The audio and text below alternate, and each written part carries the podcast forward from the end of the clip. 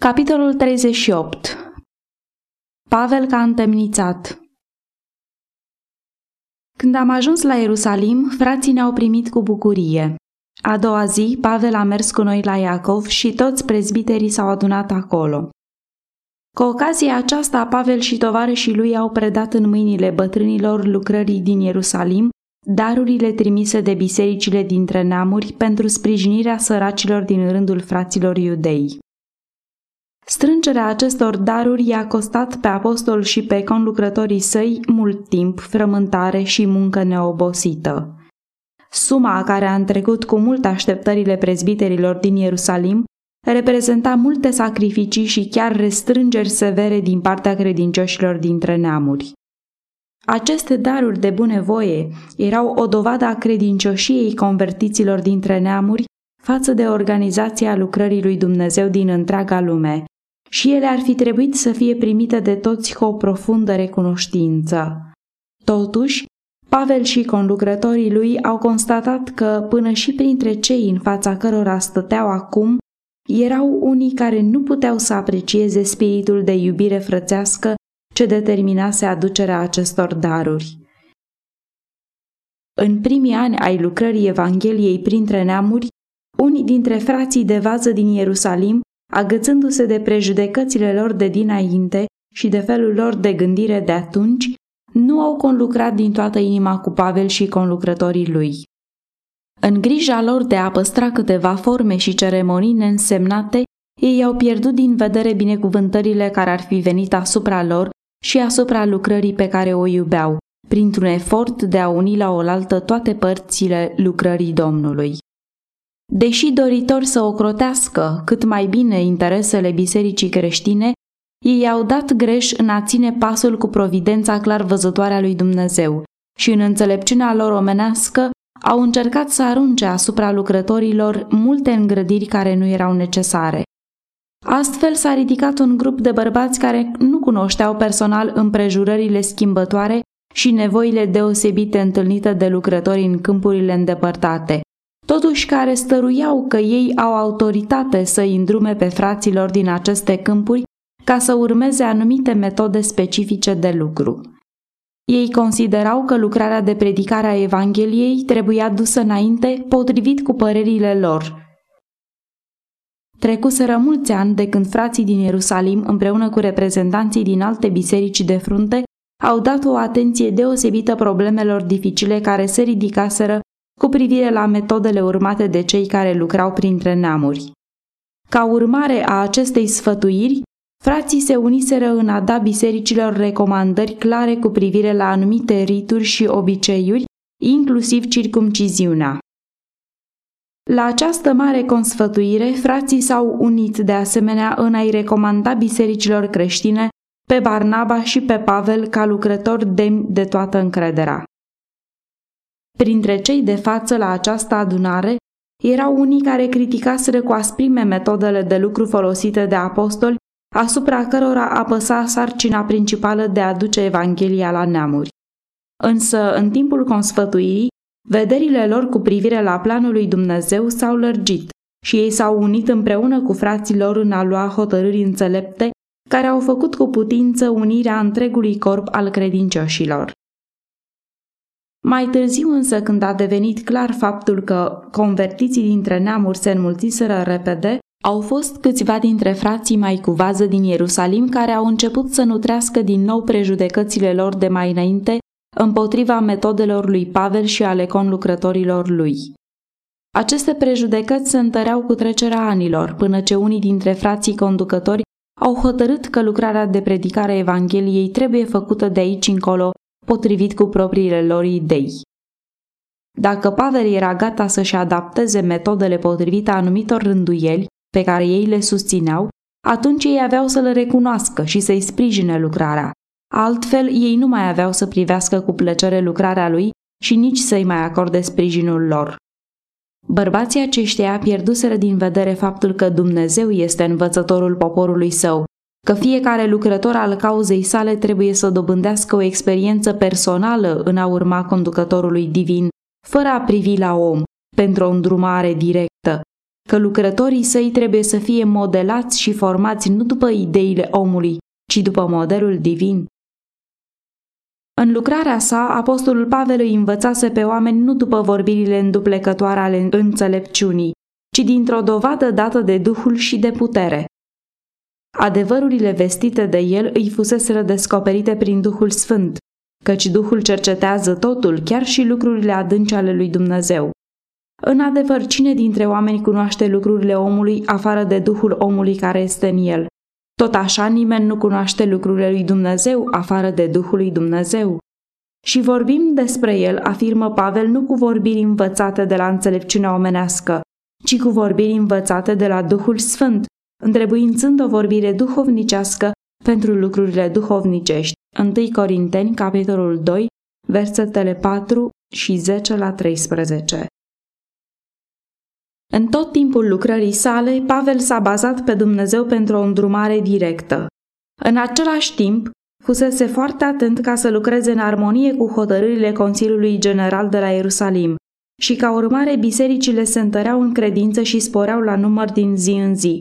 Fapte 16 cu 5 Și acum, cu toată lipsa de simpatie arătată lui de unii, el s-a simțit cu conștiința împăcată pentru că își făcuse datoria, încurajând în convertiții lui un spirit de sinceră credincioșie, generozitate și iubire frățească, așa cum s-a dovedit cu această ocazie prin darurile îmbelșugate pe care el putea să le pună înaintea prezbiterilor iudei. După ce le-a prezentat darurile, Pavel le-a istorisit cu deamănântul ce făcuse Dumnezeu în mijlocul neamurilor prin slujba lui. Această istorisire a faptelor a adus în inimile tuturor, chiar și a acelora care se îndoiseră, convingerea că binecuvântarea cerului însoțise lucrările sale. Când l-au auzit, au proslăvit pe Dumnezeu. Ei au înțeles că metodele de lucru folosite de apostol purtau pe cetea cerului. Darurile bogate ce stăteau înaintea lor adăugau o greutate mărturiei apostolului cu privire la credincioșia noilor biserici întemeiate printre neamuri. Aceia care, fiind socotiți printre cei care aveau în sarcină lucrarea din Ierusalim, ceruseră să fie adoptate anumite măsuri arbitrare de control, au văzut lucrarea lui Pavel într-o lumină nouă și au fost convinși că atitudinea lor fusese rea, că fusese răținuți în sclavie de obiceiurile și tradițiile iudaice și că lucrarea Evangheliei fusese mult împiedicată prin lipsa lor de a recunoaște că zidul de despărțire dintre iudei și neamuri a fost surpat prin moartea Domnului Hristos. Aceasta era ocazia de aur pentru ca toți frații conducători să mărturisească sincer și deschis că Dumnezeu a lucrat prin Pavel și că uneori ei greșiseră, îngăduind ca veștile aduse de vrăjmași să le trezească gelozia și prejudecata. Dar în loc să se unească într-un efort de a face dreptate unuia care fusese jignit, i-au dat un sfat care arăta că ei încă nu treau simțământul că Pavel trebuie în mare măsură socotit ca răspunzător pentru prejudecata existentă. Ei nu au stat în chip nobil în apărarea lui, căutând să arate celor nemulțumiți în ce consta rătăcirea lor, ci au căutat să ajungă la un compromis, sfătuindu-l să urmeze o cale care, după părerea lor, avea să îndepărteze orice motiv pentru o greșită înțelegere. Vezi, frate, au spus ei ca răspuns la mărturia sa, câte mii de iudei au crezut și toți sunt plini de râvnă pentru lege. Dar ei au auzit despre tine că înveți pe toți iudeii care trăiesc printre neamuri să se lepede de Moise, că le zici să nu-și taie copiii împrejur și să nu trăiască potrivit cu obiceiurile. Ce este de făcut? Negreșit mulțimea are să se adune căci vor auzi că ai venit. Deci fă ce-ți vom spune noi. Avem aici patru bărbați care au făcut o juruință. Ia-i cu tine, curățește-te împreună cu ei și cheltuiește tu pentru ei ca să-și radă capul. Și astfel vor cunoaște toți că și tu umbli în tocmai după rânduială și păzești legea. Cu privire la neamurile care au crezut, noi am hotărât și le-am scris că trebuie să se ferească de lucrurile jertfite idolilor, de sânge, de dobitoace sugrumate și de desfrânare. Frații sperau că Pavel, urmând calea arătată de ei, ar putea da o puternică dovadă împotriva rapoartelor neadevărate cu privire la el. Ei l-au asigurat că hotărârea Consiliului ținut mai înainte cu privire la convertiții dintre neamuri și la legea ceremonială era încă considerată ca fiind bună. Însă sfatul dat acum nu era potrivit cu această hotărâre. Nu Duhul lui Dumnezeu era acela care insuflase acest sfat, el era rodul lașității. Conducătorii bisericii din Ierusalim știau că, prin lipsa de confirmare față de legea ceremonială, creștinii aveau să-și atragă asupra le ura iudeilor și să se expună astfel prigoanei. Sinedriul făcea tot ce putea ca să împiedice pe apostoli, îndeoseb pe Pavel și pe orice cale cu putință să se opună lucrării lui. Dacă creștinii ar fi fost învinuiți înaintea Sinedriului ca niște călcători ai legii, atunci ar fi urmat să sufere o grabnică și aspră pedeapsă ca apostaziați de la credința iudaică. Mulți dintre iudeii care primiseră Evanghelia mai nutreau încă un simțământ de considerație față de legea ceremonială și erau prea grabnici a face concesii neînțelepte, nădăjduind ca astfel să câștige încrederea conaționalilor lor, să le îndepărteze prejudecățile și să-i câștige la credința în Hristos, ca răscumpărător al lumii. Pavel a înțeles că, atâta vreme cât mulți dintre membrii cu vază ai bisericii din Ierusalim aveau să continue a nutri o prejudecată împotriva lui, ei aveau să lucreze continuu în vederea nimicirii influenței lui. Simțea că, dacă printr-o concesie chipzuită i-ar fi putut câștiga pentru adevăr, atunci ar fi înlăturat o mare piedică din calea succesului Evangheliei în alte locuri însă el nu era autorizat de Dumnezeu să cedeze atât cât îi cereau ei. Când ne gândim la marea dorință a lui Pavel de a fi în bună înțelegere cu frații săi, dragostea sa gingașă față de cel slab în credință, respectul lui față de apostolii care fuseseră cu Hristos și față de Iacov, fratele Domnului, și la ținta lui de a se face totul pentru toți atât cât putea, fără a sacrifica principiul, când ne gândim la toate acestea, nu este surprinzător faptul că el a fost constrâns să se abată de la umblarea lui hotărâtă și neclintită pe care o urmase până aici.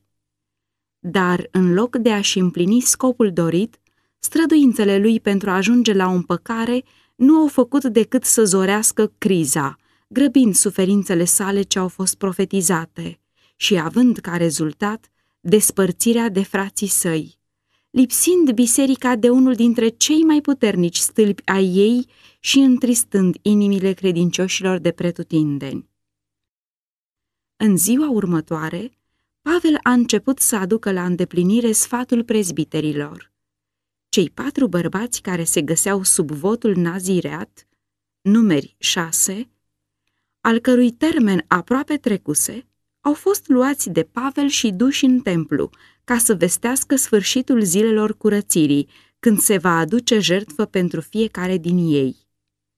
Pentru curățire, trebuiau aduse și anumite jertfe costisitoare. Cei care l-au sfătuit pe Pavel să facă pasul acesta nu au gândit îndeajuns asupra primejdiei la care avea să fie el expus în felul acesta. În vremea aceea, Ierusalimul era plin cu închinători din multe țări. Când, ca împlinire a însărcinării date lui de Dumnezeu, Pavel dusese Evanghelia la neamuri, el vizitase multe dintre cele mai mari cetăți ale lumii și era bine cunoscut de mii de oameni care veniseră la Ierusalim din diferite locuri străine ca să ia parte la sărbătoare. Printre aceștia erau oameni ale căror inimi erau pline cu cea mai aprigă ură împotriva lui Pavel și, ca el să intre în templu într-o ocazie publică, însemna să-și pună viața în primejdie. Câteva zile, el a intrat și a ieșit printre închinători, oarecum neobservat. Dar înainte de terminarea timpului hotărât, pe când vorbea cu un preot cu privire la jertfele ce urmau să fie aduse, el a fost recunoscut de unii dintre iudeii din Asia. Cu o furie demonică, ei s-au năpustit asupra lui strigând, Bărbați israeliți, dați ajutor! Iată omul care propovăduiește pretutindeni și în toată lumea împotriva norodului, împotriva legii și împotriva locașului acestuia. Și, în timp ce oamenii răspundeau chemării după ajutor, o altă învinuire i-a fost adusă. Ba încă a vărât și pe niște greci în templu și a spurcat acest locaș sfânt. După legea iudaică, era o crimă osândită cu moartea ca un necircumcis să intre în curțile dinăuntru ale clădirii sfinte. Pavel fusese văzut în cetate în tovărășia lui Trofim, un efesean, și a fost făcută legătura că l-ar fi adus în templu. Dar el nu făcuse lucrul acesta. Și el însuși fiind iudeu, fapta sa de a intra în templu nu însemna o călcare a legii. Însă, deși învinuirea era cu totul neadevărată, ea a slujit totuși să stârnească prejudecata mulțimii. Strigătul fiind luat și purtat prin curțile templului, mulțimile adunate acolo au fost cuprinse de o furie sălbatică. În curând, vestea s-a răspândit în tot Ierusalimul și toată cetatea s-a pus în mișcare și s-a strâns norodul din toate părțile. Faptul că un apostazia din Israel a cutezat să pângărească templul, chiar în vremea când mii de oameni veniseră acolo din toate părțile lumii să se închine, a stârnit cele mai fioroase porniri ale gloatei. Au pus mâna pe Pavel și l-au scos afară din templu, ale cărui uși au fost încuiate îndată. Pe când încercau să-l omoare, s-a dus vestea la capitanul oastei că tot Ierusalimul s-a tulburat – Claudius Lisias cunoștea destul de bine elementele răzvrătite cu care avea de-a face și a luat îndată ostași și sutași și a alergat la ei. Când au văzut pe capitan și pe ostași, au încetat să mai bată pe Pavel. Necunoscând pricina zarvei, însă văzând că furia mulțimii era îndreptată împotriva apostolului, capitanul roman a tras concluzia că Pavel trebuie să fie acel egiptean răzvrătit despre care auzise el și care încă nu putuse fi prins.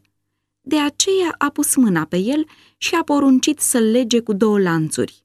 Apoi a întrebat cine este și ce a făcut. Deodată, multe glasuri s-au ridicat în învinuiri puternice și pline de mânie. Unii strigau într-un fel, alții într-alt fel prin mulțime. Fiindcă nu putea deci să înțeleagă adevărul din pricina zarvei, a poruncit să-l ducă în cetățuie. Când a ajuns pe trepte, Pavel a trebuit să fie dus de ostași, din pricina îmbulzelii norodului întărâtat, căci mulțimea norodului se ținea după el și striga, la moarte cu el. În mijlocul zarvei, apostolul era liniștit și stăpân pe sine. Mintea lui era îndreptată spre Dumnezeu și el știa că îngerii cerului erau în preajma lui. El nu era dispus să părăsească templul fără a face un efort de a prezenta adevărul înaintea conaționalilor săi. Pe când era aproape să fie dus în cetățuie, el i-a zis comandantului, Îmi este îngăduit să-ți spun ceva?" Lisias a răspuns, Știi grecește? Nu cumva ești egipteanul acela care s-a răsculat acum în urmă și a dus în pustie pe cei patru mii de tâlhari? Drept răspuns Pavel a zis, Eu sunt iudeu, din Tarsul din Cilicia, cetățean al unei cetăți nu fără însemnătate. Te rog, dăm voie să vorbesc norodului. Cererea i-a fost împlinită și Pavel a stat în picioare pe trepte și a făcut semn norodului cu mâna. Gestul acesta le-a atras atenția, în timp ce înfățișarea lui le-a impus respect. S-a făcut o mare tăcere și Pavel le-a vorbit în limba evreiască astfel. Fraților și părinților, ascultați acum cuvântul meu de apărare față de voi. La auzul cuvintelor evreiești, familiare lor, au ținut și mai mult liniște și în tăcerea aceea completă el a continuat. Eu sunt iudeu, născut în Tarsul Ciliciei, dar am fost crescut în cetatea aceasta, am învățat la picioarele lui Gamaliel să cunosc cu deamănuntul legea părinților noștri și am fost tot atât de plin de râvnă pentru Dumnezeu cum sunteți și voi azi.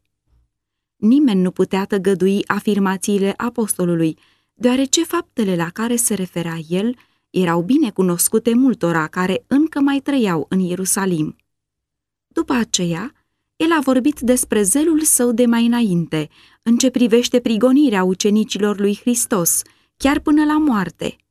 Și el le-a povestit împrejurările în care se convertise, spunându-le ascultătorilor săi cum inima sa mândră fusese adusă să se plece înaintea nazarineanului. Dacă el ar fi încercat să argumenteze și să intre în discuții contradictorii cu împotrivitorii săi, cu încăpățânare ei ar fi refuzat să-i asculte cuvintele.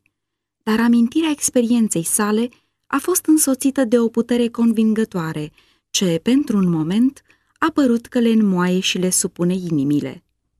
După aceea, el s-a străduit să arate că lucrarea printre neamuri nu fusese începută din proprie alegere.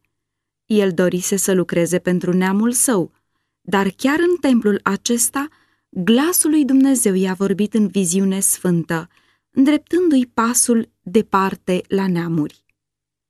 Până aici, poporul ascultase cu deplină atenție.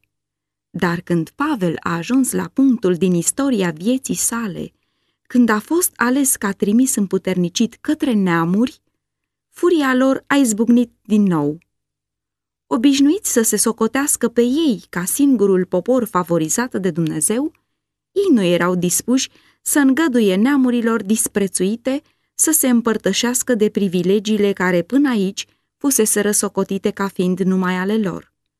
Ridicându-și glasul deasupra vocii vorbitorului, ei au strigat. Ia de pe pământ pe un astfel de om, nu este vrednic să trăiască și scoteau strigăte, își aruncau hainele și a zvârleau cu țărână în văzduh. Capitanul a poruncit să-l ducă pe Pavel în cetățuie și să-l cerceteze, bătându-l cu biciul, ca să afle din ce pricină strigau așa împotriva lui. Pe când îl legau cu curele, Pavel a zis sutașului, care era de față, Vă este îngăduit să bateți pe un roman care nu este osândit?" La auzul acestor cuvinte, sutașul s-a dus să dea de știre capitanului și a zis, Ce ai de gând să faci? Omul acesta este cetățean roman." Și când a venit capitanul, a zis lui Pavel, Spune-mi, ești roman?" Da," i-a răspuns el. Capitanul a zis, Eu cu o mare sumă de bani am dobândit cetățenia aceasta." Și eu, a zis Pavel, sunt chiar născut roman numai decât cei ce aveau să-l cerceteze prin bătaie au încetat să-l mai necăjească. Ba, capitanul, când a aflat că Pavel era roman, s-a temut pentru că îl legase. A doua zi, fiindcă voia să știe bine pentru ce este părât de iudei, le-a deslegat și a poruncit să se adune la oaltă preoții cei mai de seamă și tot soborul. Apoi a adus pe Pavel jos și l-a pus înaintea lor. Apostolul avea să fie judecat acum de același tribunal, al cărui membru fusese și el înainte de convertirea sa. Stând acolo înaintea conducătorilor iudeilor, atitudinea îi era liniștită, iar fața dezvăluia pacea lui Hristos. Pavel s-a uitat țintă la sobor și a zis, Fraților, eu am viețuit cu toată curăția cugetului meu înaintea lui Dumnezeu până în ziua aceasta când au auzit aceste cuvinte, ura lor s-a aprins din nou. Marele preot Anania a poruncit celor ce stăteau lângă el să-l lovească peste gură.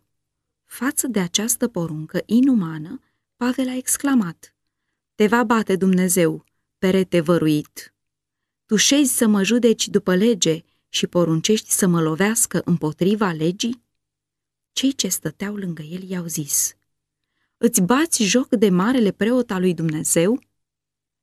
Cu obișnuita lui amabilitate, Pavel a răspuns, N-am știut, fraților, că este marele preot, căci este scris, pe mai marele norodului tău să nu-l grăiești de rău. Pavel, ca unul care știa că o parte din adunare erau saduchei, iar alta farisei, a strigat în plin sobor. Fraților, eu sunt fariseu, fiu de fariseu din pricina nădejdii în învierea morților, sunt dat în judecată. Când a zis vorbele acestea, s-a stârnit o neînțelegere între farisei și saduchei și adunarea s-a dezbinat, căci saducheii zic că nu este înviere, nici înger, nici duh, pe când fariseii le mărturisesc pe amândouă. Cele două partide au început să discute aprins între ele și în felul acesta puterea împotrivirii lor față de Pavel a fost înfrântă.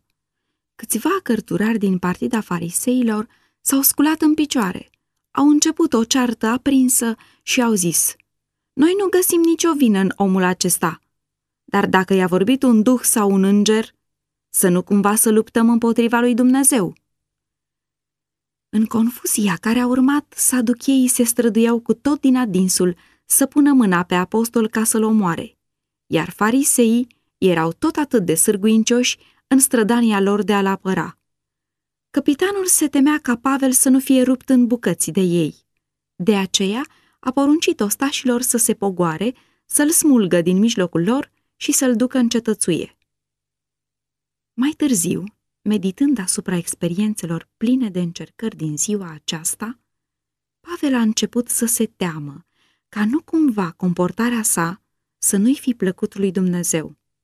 S-ar fi putut oare să fi făcut o greșeală vizitând Ierusalimul? Marea lui dorință de a fi la oaltă cu frații săi l-a dus cumva la acest rezultat dezastros? Poziția pe care iudeii, ca pretins popor al lui Dumnezeu, o ocupau înaintea lumii necredincioase, i-a produs apostolului o profundă mâhnire sufletească. Cum aveau să-i privească acești slujbași păgâni? În timp ce pretindeau că sunt închinători ai lui Jehova și își asumau slujbe sfinte, se lăsau totuși stăpâniți de o mânie oarbă și lipsită de judecată, căutând să-i învinuiască chiar pe frații lor, care îndrăzneau să se deosebească de ei în credința lor religioasă și făcând din cel mai solemn consiliu deliberativ un loc de gâlceavă și confuzie sălbatică. Pavel era conștient de faptul că numele Dumnezeului său a fost batjocorit în ochii păgânilor. Acum se afla la închisoare și știa că vrăjmașii lui, în disperata lor răutate, vor recurge la orice mijloc pentru a-l omorâ. Oare să se fi terminat lucrarea sa pentru biserici și acum aveau să intre lupii răpitori? Lucrarea lui Hristos era foarte legată de inima lui Pavel și el cugeta cu adâncă îngrijorare la primejdile ce amenințau bisericile răspândite, expuse așa cum erau ele la prigoană, din partea unor oameni exact la fel cu aceia care îl înconjuraseră pe el în Sinedriu. Plin de întristare și descurajare, el a plâns și s-a rugat. În acest ceas întunecos, Domnul nu l-a uitat pe slujitorul său. El îl ocrotise față de gloata ucigașă din curtea templului. Fusese cu el înaintea Sinedriului. El era cu el în cetățuie și se descoperise martorului său credincios, ca răspuns la stăruitoarele rugăciuni pentru călăuzire ale apostolului. În noaptea următoare, Domnul s-a arătat lui Pavel și a zis, Îndrăznește, Pavele, după cum ai mărturisit despre mine în Ierusalim, tot așa trebuie să mărturisești și în Roma. De multă vreme dorise Pavel să viziteze Roma. El a dorit foarte mult să-l mărturisească acolo pe Hristos, însă gândise că planurile lui fusese împiedicate de vrăjmășia iudeilor. Puțin se gândea el că acum, chiar ca întemnițat, avea să meargă la Roma. În timp ce Domnul îl încuraja pe servul său, vrăjmașii lui Pavel unelteau cu multă sârguință la nimicirea lui. La ziua, iudeii au uneltit și s-au legat cu blestem că nu vor mânca, nici nu vor bea, până când nu-l vor omorâ pe Pavel. Cei ce făcuseră legământul acesta erau mai mulți de patruzeci. Aici era vorba de un post ca cel pe care îl osândea Domnul prin Isaia. Postiți ca să vă ciorovăiți și să vă certați, ca să bateți răutăcios cu pumnul. Isaia 58 cu 4 Uneltitorii s-au dus la preoții cei mai de seamă și la bătrâni și le-au zis – noi ne-am legat cu mare blestem să nu gustăm nimic până nu-l omorâm pe Pavel. Acum, dar, voi, împreună cu soborul, dați de știre capitanului și rugați-l să-l aducă mâine jos înaintea voastră, ca și cum ați vrea să-i cercetați pricina mai cu deamănuntul, și până să ajungă el, noi suntem gata să-l omorâm. În loc să condamne acest plan plin de cruzime, preoții și bătrânii au consimțit imediat la el. Pavel spusese adevărul atunci când l-a asemănat pe Anania cu un perete văruit. Însă Dumnezeu a intervenit spre a salva viața slujitorului său. Fiul surorii lui Pavel, auzind despre această cursă a ucigașilor, s-a dus în cetățuie și a spus lui Pavel. Pavel a chemat pe unul dintre sutași și a zis, Du pe tinerelul acesta la capitan, căci are să-i spună ceva. Sutașul a luat pe tânăr cu el, l-a dus la capitan și a zis, Pavel, cel întemnițat, m-a chemat și m-a rugat să aduc la tine pe acest tinerel, care are să-ți spună ceva. Claudius Lisias l-a primit binevoitor pe tânăr și luându-l la o parte l-a întrebat, Ce ai să-mi spui?" Tânărul a răspuns, Iudeii s-au sfătuit să te roage să aduci mâine pe Pavel înaintea soborului, ca și cum ar vrea să-l cerceteze mai cu deamănuntul. Tu să nu-i asculți, pentru că mai mulți de patruzeci dintre ei îl pândesc și s-au legat cu blestem să nu mănânce și să nu bea nimic până nu-l vor omorâ. Acum stau gata și n-așteaptă decât făgăduiala ta. Capitanul a lăsat pe tinerel să plece și a poruncit să nu spună nimănui că i-a descoperit aceste lucruri. De îndată, Lisia s-a hotărât să-l transfere pe Pavel de sub jurisdicția sa, sub aceea a procuratorului Felix. Ca popor, iudeii erau într-o stare de excitare și iritare și deseori aveau loc răzvrătiri. Prezența continuă a apostolului în Ierusalim ar fi putut avea urmări primejdioase, atât pentru cetate, cât și pentru comandantul însuși. De aceea a chemat pe doi sutași și le-a zis, la ceasul al treilea din noapte, să aveți gata 200 de ostași, 70 de călăreți și 200 de sulițari, ca să meargă până la cezarea. Le-a poruncit să aducă și dobitoace pentru Pavel, ca să-l pună călare și să-l ducă sănătos și teafăr la dregătorul Felix. Nu era timp de pierdut în trimiterea lui Pavel. Ostașii, după porunca pe care o primiseră, au luat pe Pavel și l-au dus noaptea până la Antipatrida. De acolo, călăreții au mers mai departe cu îndemnițatul până la Cezarea, în timp ce cei 400 de sulițari s-au întors la Ierusalim. Ofițerul, comandantul detașamentului, l-a predat lui Felix pe întemnițat împreună cu o scrisoare ce-i fusese încredințată de capitan. Claudius Lisias către prea alesul dregător Felix, plecăciune. Acest om pe care l-au prins iudeii era să fie omorât de ei și eu m-am dus repede cu ostași și l-am scos din mâna lor, căci am aflat că este roman. Am vrut să aflu pricina pentru care îl pârau și l-am adus înaintea soborului lor. Am găsit că era părât pentru lucruri privitoare la legea lor, dar că nu săvârșise nicio nelegiuire care să fie vrednică de moarte sau de lanțuri. Mi s-a dat însă de știre că iudeii îl pândesc ca să-l omoare. L-am trimis îndată la tine și am făcut cunoscut și celor ce-l învinuiesc să-ți spună ție ce au împotriva lui. Fii sănătos! După ce a citit scrisoarea, Felix s-a interesat de ce provincie aparținea întemnițatul și, fiind informat că era din Cilicia, a zis, Te voi asculta când vor veni pârâșii tăi și a poruncit să fie păzit în palatul lui Irod. Cazul lui Pavel nu era primul în care un slujitor al lui Dumnezeu găsise între păgâni un adăpost în fața răutății pretinsului popor al lui Jehova. În furia lor împotriva lui Pavel, iudeii adăugaseră o altă crimă la lista lor neagră, ce a marcat istoria acestui popor. Ei și-au împietrit mai departe inimile față de adevăr și și-au făcut astfel și mai sigură soarta. Puțini și-au dat seama de însemnătatea cuvintelor rostite de Hristos atunci când, în sinagoga din Nazaret, el s-a anunțat ca fiind cel uns. El și-a făcut cunoscut misiunea sa, aceea de a mângâia, de a binecuvânta și de a mântui pe cei întristați și păcătoși. Și apoi, văzând că mândria și necredința stăpâneau inimile ascultătorilor săi, el le-a reamintit că, în trecut, Dumnezeu se depărtase de poporul său ales din cauza necredinței și a răzvrătirii lor și se descoperise celor din țările păgâne care nu au respins lumina cerului. Văduva din Sarepta și Naaman sirianul trăiseră potrivit întregii lumini pe care o avuseseră. De aceea, ei au fost socotiți mult mai neprihăniți decât poporul ales al lui Dumnezeu, care se abătuse de la el și sacrificase principiul pentru o viață ușoară și o onoare lumească.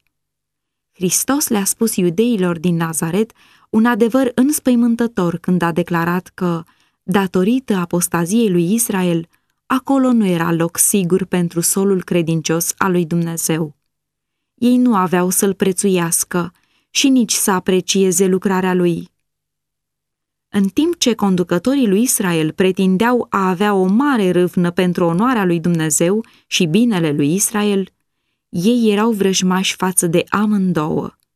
Prin învățătură și exemplu, ei duceau poporul mai departe și tot mai departe de ascultarea de Dumnezeu, conducându-l acolo unde el nu putea să-i fie apărare în ziua strâmtorării. Cuvintele de mustrare ale Mântuitorului față de oamenii din Nazaret se aplicau, în cazul lui Pavel, nu numai iudeilor necredincioși, ci și propriilor săi frați în credință. Dacă cei care erau conducători în biserică și-ar fi înfrânat simțământul lor de amărăciune față de apostol și l-ar fi primit ca pe unul care, în mod deosebit, fusese chemat de Dumnezeu să ducă Evanghelia la neamuri, Domnul l-ar fi cruțat pentru ei. Dumnezeu nu rânduise ca lucrarea lui Pavel să se termine așa curând, însă el nu a săvârșit nicio minune pentru a împiedica cursul împrejurărilor pe care le provocaseră conducătorii bisericii din Ierusalim. Același spirit duce încă la același rezultat. Neglijarea aprecierii și folosirii bogățiilor Harului Divin a lipsit biserica de multe binecuvântări. De câte ori nu ar fi prelungit Domnul lucrarea unui credincios slujitor al Evangheliei, dacă lucrarea sa ar fi fost apreciată? Dar dacă biserica îngăduie ca vrăjmașul sufletelor să pervertească înțelegerea lucrurilor, astfel încât ei să înfățișeze și să interpreteze greșit cuvintele și faptele slujitorului lui Hristos, dacă ei își îngăduie să-i stea în cale și să-l împiedice să se facă folositor, câteodată Domnul ia de la ei binecuvântarea pe care le-o dăduse. Satana lucrează continuu prin uneltele sale, ca să descurajeze și să nimicească pe cei pe care Dumnezeu i-a ales să împlinească o lucrare mare și bună. Ei pot fi gata să-și sacrifice chiar și viața pentru înaintarea lucrării lui Hristos. Totuși, marele amăgitor va căuta să introducă în mintea fraților lor îndoieli cu privire la ei – îndoieli care, dacă vor fi primite, vor submina încrederea în integritatea caracterului lor și le vor schilodi lucrarea. Prea adesea el izbutește să aducă asupra lor, chiar prin frații lor, asemenea întristarea inimii, încât, plin de bunătate, Dumnezeu intervine ca să dea odihnă slujitorilor săi prigoniți. După ce mâinile sunt încrucișate pe pieptul ce nu mai respiră, când glasul de avertizare și încurajare a tăcut, cei încăpăținați poate că se vor trezi să vadă și să prețuiască binecuvântările pe care le-au respins. Moartea lor poate să vârși ceea ce ei nu au fost în stare să facă în timpul lor.